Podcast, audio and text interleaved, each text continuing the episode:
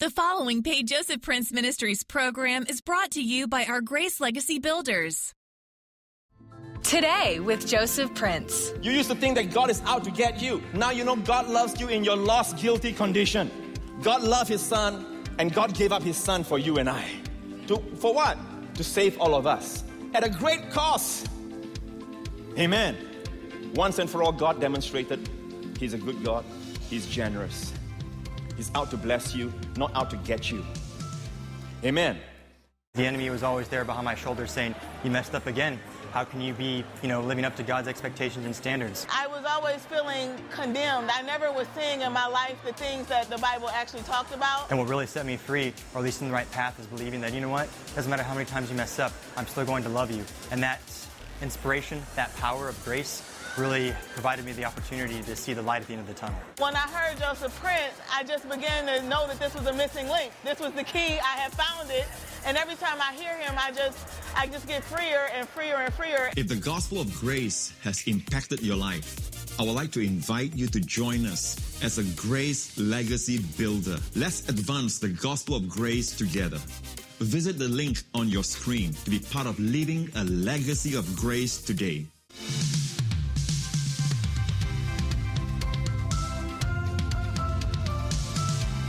The topic I want to share today is repentance. Say repentance. repentance. Now I can preach it like this, okay? Repent! okay? Or I can tell you, change your mind. All right? You used to think this way, now think this way. Because the word repentance is so abused today that people say things like, all right, well, so and so doesn't preach repentance. Well, that preacher, you know, he doesn't preach repentance, as if they are an authority on repentance. And, and I just want to question their idea of repentance. What do they mean when they say repentance? All right? When they say repentance, many of them are referring to you got to be sin conscious. You gotta, you gotta beat yourself over your sins. You gotta be sin conscious. Now, nothing could be further from the truth when it comes to the gospel. The gospel says because of what Christ has done, we should have no more sin consciousness. We saw that last week, didn't we? In Hebrews 10.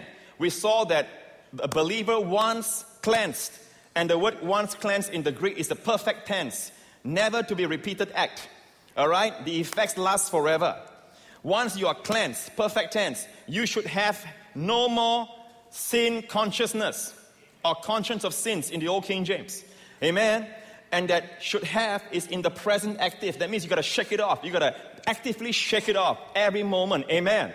So, preaching, preaching a repentance in the area of imparting consciousness of sins is nothing more than, than dishonoring the work of Jesus. If someone paid my debt, a huge debt, all right, and I, and, and I hear the news, the good news, that he paid my debt, okay, he's a man of integrity, and I hear the, the news, and I laugh it off, and I say, I don't believe it. Though it's still paid, I have dishonored that man. Are you listening? Moreover, not only have I dishonored the man, whenever I meet my creditor, I will have what? Debt on my conscience, even though it's paid. So, therefore, mankind, you know, the sinner, for example, all right, always has these bad and hard thoughts about God. Hard thoughts. Thoughts are not based on facts because God loves sinful man. God loves man in his sinful, guilty, lost condition. God sent his son while man was still lost, while man was still sinful. Christ died when man was still cursing, blaspheming him, putting him on the cross. And God used the cross that wicked hands delivered him to, all right, to be an instrument of salvation and redemption for all men. Amen.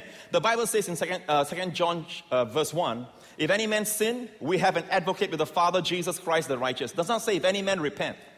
The moment a believer sins, all right? Straight away, the advocate goes to the Father. It is not we go to the priest, it is the priest goes to the Father. Straight away. And presents himself, not to deal with our sins anymore. It's done, done, it's, it's done, oh, done once and for all. It's a, it's a done deal, I should say. Amen. amen. Finish once and for all. Can I have a good amen? So this idea, uh, when people say you got to preach more on repentance, is actually they want you to, to hit people and beat people but God told me to feed my sheep, not beat my sheep. Amen. And the thing is this there is rebuke in the Word of God, there's correction in the Word of God, but it's never, never depressing you. You know, it's one thing to break a child's stubborn will, it's another thing to break the child's inner man, his spirit. You don't break a child's spirit, but you must break his uh, strong will. Amen. If he's rebellious, you got to break his will. Affirm the child, but break the will. Amen. Amen. And God never, never crushes you. How many understand that? So, what do you mean when you say repentance? What do these people mean when they say repentance? Number one, we saw that erroneous idea. They want, they want the preacher to, sh- to impart sin consciousness to the people. And that's not God's way in the gospel today. Now, I'm going to show you one thing. Once upon a time, in the Old Testament, there are plenty of occasions to show you that you have to repent first before God blesses you. In the Old Testament, you have to repent, turn away from sin, and then God blesses you. Now, listen, in the New Testament, God blesses you. And it's the goodness of God that leads you to repentance. Now, I've been using that verse all the time, but look up the verse, Romans 2, verse 4. Or do you despise the riches of his goodness? How many know God is not just good, he is plenty of good. the riches of his goodness, forbearance and long suffering, not knowing that the goodness of God leads you to repentance. The word lead there is like the Holy Spirit leading you. The goodness of God leads you where? To repentance. It is not repentance. Listen, it is not repentance leads you to goodness. It is goodness that leads you to repentance.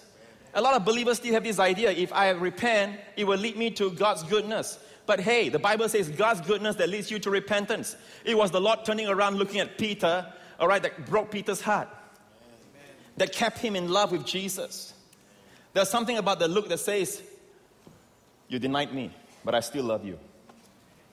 Amen? Amen. Praise the Lord. All right. So let's look at this Old Testament repentance. When someone says, you know, Pastor Prince, I'm concerned I've not repented enough. What do you mean you have not repented enough? All depends. Are you talking about repentance of the law or repentance of the gospel? There is a repentance of the gospel. And I said just now, repentance, repent, repentance is from the Greek word meta, noia. All right, meta is after, noia is taught. Put them together, it means, and all theologians agree, metanoia is defined as change of mind. Change of mind. Now, along the way, some people want to add the word with sorrow, with contrition.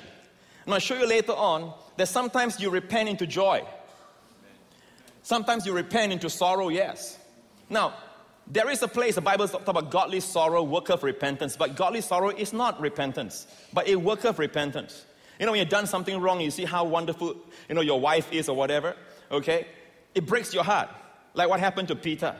That's godly sorrow, but there's a sorrow of the world that works death. We're going to make sure no one brings us to the sorrow of the world. Amen. Now, what is repentance of the law? Look up here, Mark chapter 1. John came baptizing in the wilderness and preaching a baptism of repentance for the remission of sins. Notice, John, John the Baptist, Jesus' cousin, he came preaching what? A, repent, a baptism of repentance for the remission of sins. Now, John, under the law, he preached this sermon that you need to repent before you are forgiven. All right? And baptism there is uh, Jewish people. Even uh, you go to Israel today, you'll find a lot of uh, uh, mikveh. They call it uh, baptismal pools, which means every time you come, you, you, you repent, you go into the baptismal pool. Amen. All right, there's a baptism of repentance yeah, under the law. And John was under the law. Okay? He preached a repentance for the remission of sins. Valid. Okay? And then all the land of Judea and those from Jerusalem went out to John, and they were all baptized by him in the Jordan River, confessing their sins. So, confessing sins is something that the Old Testament they are aware of. It is taught in the Old Testament. Are you listening? You must understand the Jewish people, all right? When you talk to them about getting saved, you got to talk about confessing your sins.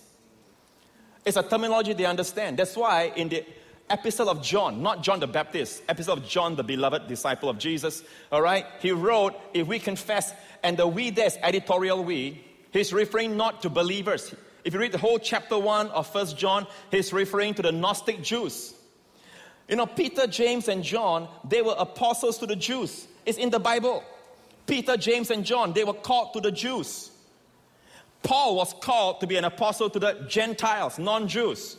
So when you read First Peter, you read Second Peter, you read James, the book of James and John, don't forget, primarily they are written to the Jews. And he's telling the Jews, stop denying that you're a sinner. Confess your sins because Jewish people understand that terminology. So 1 John 1 9 is not a verse for the believer, it is a verse for the unbelieving believer. Uh, excuse me, unbelieving Jew. Okay? Did I wake you up for a while? Okay. So they came confessing their sins. All right? I want to prove to you that John was under the law. Okay? Uh, Luke 16, verse 16. The law, Jesus speaking here, the law and the prophets were until John. By the way, John means God's grace. The law and the prophets were until God's grace. The law and the prophets were until John. So, who is the last prophet of the law? Talk to me, people. So, John was preaching a repentance of the law. Since that time, since that time of John, the kingdom of God has been preached and everyone is pressing into it. Just now I show you John's baptism, right? In Mark 1. Now go back to Mark 1. Look at Mark 1. Jesus now came. Now, after John was put in prison, all right? Jesus came to Galilee preaching the gospel of the kingdom of God and saying, The time is fulfilled and the kingdom of God is at hand. Repent and believe in the gospel. Now, Jesus' message is different from John. After John's ministry ended, and, and, and incident, incidentally, John was the last of all the prophets of the law, Jesus came preaching the good news. If you read this in the Greek, the gospel means the good news. Amen. Now, the kingdom of God has got to do with the Jewish people, all right? But the, he came preaching the good news. We'll all be in the kingdom of God. In fact, if they had accepted Jesus back then, he would have ruled as king. Do you know that? So he came preaching, saying, Repent. Now, when Jesus uses repent, now, church, the New Testament repentance, repentance of the gospel, is actually changing your mind about your self righteousness. It is giving up all pretensions to righteousness. Okay? Write that somewhere. Repentance of the gospel is a giving up or turning away from self righteousness. Amen. It is giving up all pretensions to righteousness. Believe on who? Jesus. Believe you cannot save yourself. All your good works, all your obedience, all your morality does not amount to a hill of beans before God. Amen. The Bible tells you the faith that saves, the faith that justifies, is a faith that believes that God justifies the ungodly. It is as ungodly we come to Him, and then He justifies us, and we are no more ungodly. All right? But you got to admit, you come with your sins. Martin Luther says, Lord Jesus, I am your sin. You are my righteousness. That's a beautiful way of saying it. I am your sin. Right at the cross. You are my righteousness. Amen. But if you're trying to justify yourself, how can he be your righteousness when you are your own righteousness? So, repent in the gospel is give up all pretensions to righteousness and believe. Amen. So that people teach you like you repent, you repent, but they don't repent from their self righteous. In fact, the very act of their so called repentance is their attempt to still make themselves righteous instead of abandoning themselves to Christ and Christ alone. How many are with me? You understand? All right, it's important you understand this. Now, when, jo- when, when uh, Philip preached in the city of Samaria, what did he preach? Did he preach repentance? No, he preached Christ. And the whole city responded. You can say the whole city repented. Amen. In the Old Testament, Jonah preached what? Repentance. In fact, he didn't even use the word repentant. He says, in three days, God would destroy the whole city. That was not the gospel, but the whole city repented. There was repentance in the Old Testament. But in the New Testament, how do you bring people to a place of changing their minds. You preach Christ. Don't keep on harping to your colleague, hey, you are a repenter. You better, you better repent. You better repent. You know, it sounds so religious now. Amen. The Bible talks about repentance towards God. you know, Paul's ministry, Acts 20, verse 21, Paul's ministry is this. Paul is talking here, testifying to Jews and also to Greeks repentance towards God and faith towards our Lord Jesus Christ. Notice repentance towards God. Towards is in, in Greek. It's towards God. In other words, change your mind towards God. Change your mind concerning God. You used to think that God is out to get you. Now you know God loves you in your lost, guilty condition. Change your mind. You used to think that God is stingy. No, God is generous. This is what caused uh, lust to be produced in Eve's heart in the Garden of Eden. God is so generous. God actually told man, God says, every tree you may freely eat. You know, they were the only ones on earth. And earth is not as uh,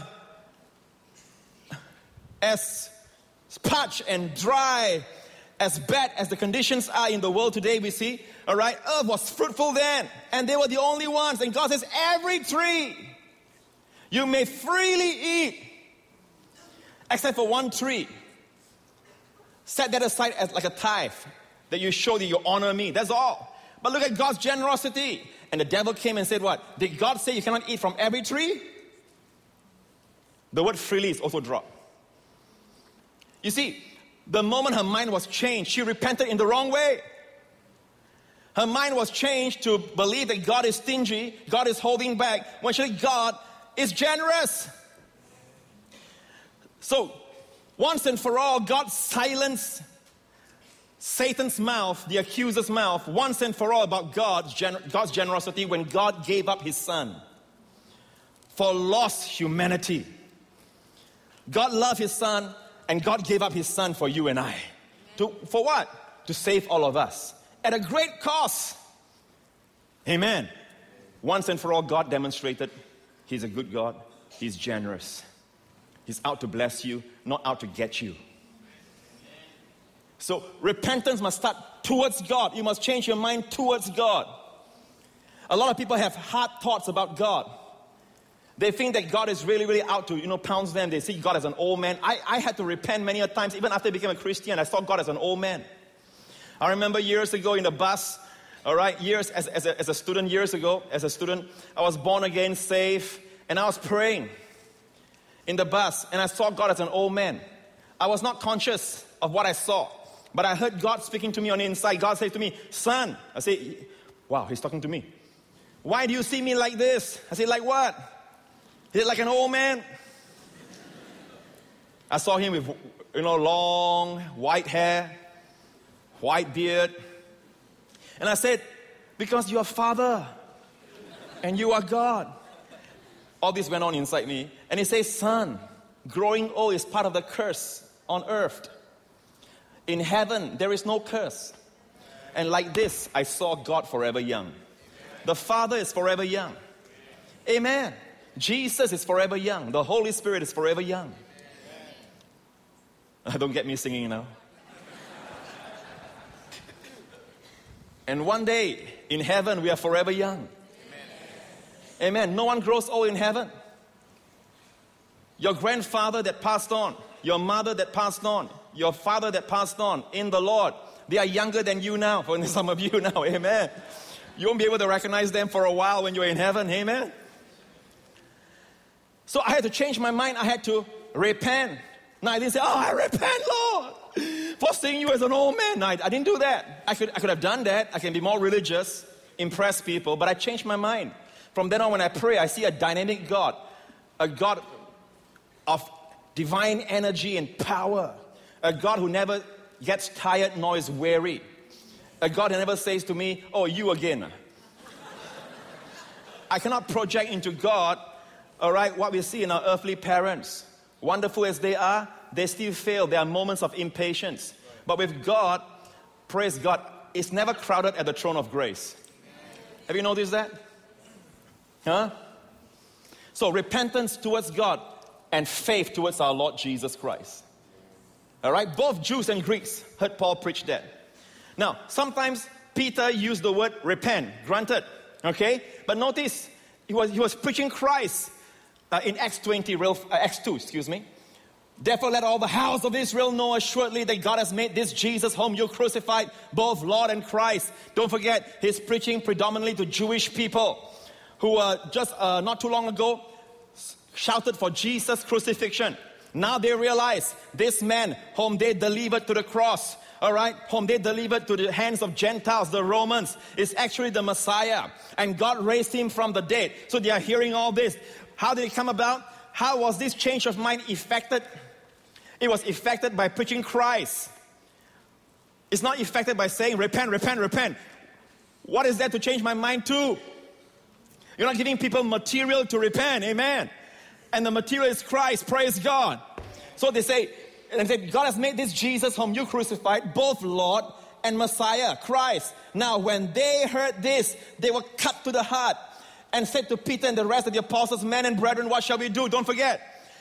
They themselves shouted what? Crucify him. They delivered their brother into the hands of Gentiles, like the brothers of Joseph did. Now they saw the error of their ways, they saw their crime, they saw their sin, and they were cut to the heart. Why? Because of the preaching of Jesus Christ. These are Jewish people. They're cut to the heart. All right? Then what shall we do? Peter said, Repent. And let every one of you be baptized in the name of Jesus Christ for the remission of sins. You shall receive the gift of the Holy Spirit. Now, he said, Change your mind after they were cut to the heart. Can you see that now? Okay? Now, sometimes Peter used repent, sometimes Peter doesn't use repent. Like in Cornelius' house. Remember Cornelius' house? He was a Roman centurion, all right, of the Italian band. And he was a man that was reaching out to God, you know, with charities and uh, doing good. His heart was reaching out to God, but he didn't have the gospel. No matter how much good you do, you're still not saved. So God sent Peter to his house. And Peter preached. Notice in Peter's sermon in Acts 10, there was no word repentance used. At the end of it, Peter said this To him, to Christ, all the prophets witness that through his name, whoever believes in him, whoever what? Believes. Repents and believes? No. Repentance is never a preliminary. Sometimes placed first, but don't forget, repent and change your mind. In other words, give up your pretensions to righteousness and believe the good news. Right? Here, there's no word for repent. He didn't use the word repent. He used the word believe in him. Whoever believes in him will receive what? Forgiveness of sins. If you're watching me today, you are one of the whosoever. You believe in Jesus, you receive forgiveness of sins. Believe he died for your sins. Believe all your sins were transferred to him and his righteousness is transferred to you. Believe that, accept that, rest in that, and you are saved. Amen. Now, if you still don't want to give up your self righteousness, you don't believe this is the way, then God tells you, repent, change your mind. Now, how many understand so far what I'm trying to say? Are you with me? All right? Peter didn't use the word repent here. Right? He didn't use it, right? And yet, what happened? While Peter was still speaking these words, the Holy Spirit fell upon all those who heard the word. Why? Those of the circumcision, the Jewish people who were there, who believed, were astonished as many as came with Peter. Because the gift of the Holy Spirit had been poured on the Gentiles also, for they heard them speak with tongues and magnifying God. Well, this is amazing. All right? Did they repent or not? Peter didn't tell them to repent. Peter says, Whoever believes in Jesus shall receive forgiveness of sins. While he was speaking these words, the Holy Spirit fell, they spoke in tongues. What do you reckon? Did they repent? Of course. But they were not conscious, they were changing their minds. And that's what happens many times in my ministry, in many other ministries that preach the gospel. We might not use the word repentance the way you want us to use it, like be conscious of sins. Oh. Some people think repentance must be like that. There might be a lot of crying, a lot of, you know, like, and then they say, Pastor Prince, what about godly sorrow? I'll come to that, okay? Now, look at this. He preached to the Gentiles. This Acts chapter what? 10. So Peter preached to the Gentiles, the non Jews, for the first time in the history of the world. Non Jews received the Holy Spirit. First time. All right? Look at the next chapter. Now, the church in Jerusalem, which is are, are, are all Jewish people, they heard what, what Peter did. Acts 11. 11 is after 10. Okay? Verse 1 Now the apostles and brethren who were in Judea heard that the Gentiles Cornelius' house, had also received the word of God. And when Peter came up to Jerusalem, those of the circumcision, the Jewish people, contended with him. You see, they, they didn't have a full understanding that the gospel is not just for them. Even though Jesus so many times emphasized, they still don't have the understanding. They still have this exclusive exclusivity about them. You know, Jesus is a Jew, therefore the gospel is only for Jews. We are God's special people. So when Peter, when Peter went to preach in Cornelius and he heard that, you know, he preached the gospel, you know, Jesus said to Peter, I give you the keys of the kingdom of heaven. And whatever you bind shall be bound, whatever you loose shall be loose. The way you operate the keys by preaching. Here, here you find that God used Peter, even though he's an apostle to the Jews, the Bible tells us, to open a door to the Gentiles. Preaching is using the key. Are negative thoughts causing you to feel trapped in a cycle of defeat, guilt, fear, and maybe even addiction?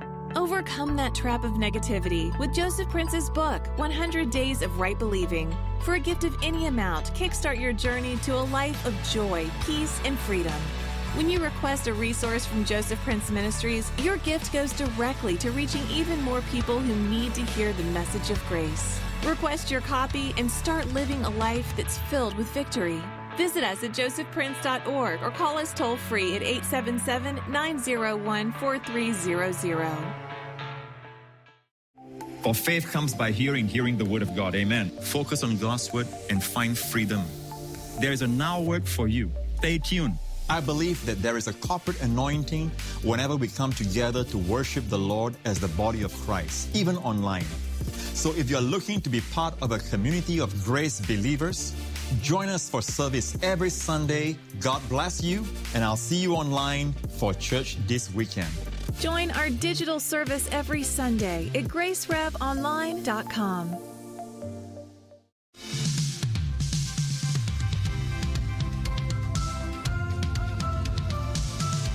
Next on Joseph Prince. The most humble thing, the most God given response that you can res- come, come up with is this Thank you, Father, for the gift of your Son. Thank you, Jesus, for taking all the punishment and the beating. Amen. Because Christ died for us, it shows we are worth something to God, a lot to God. Not a question of worthiness, the question of worth. Help us proclaim the life changing gospel of grace far and wide. Join us as a Grace Legacy Builder. You can make a real difference in the lives of many today. Visit josephprince.org or call 877 901 4300 to find out more. Joseph Prince Ministries is a Section 501c3 nonprofit organization, and your gift is tax deductible for the amount that exceeds any fair market value of the materials you receive from us.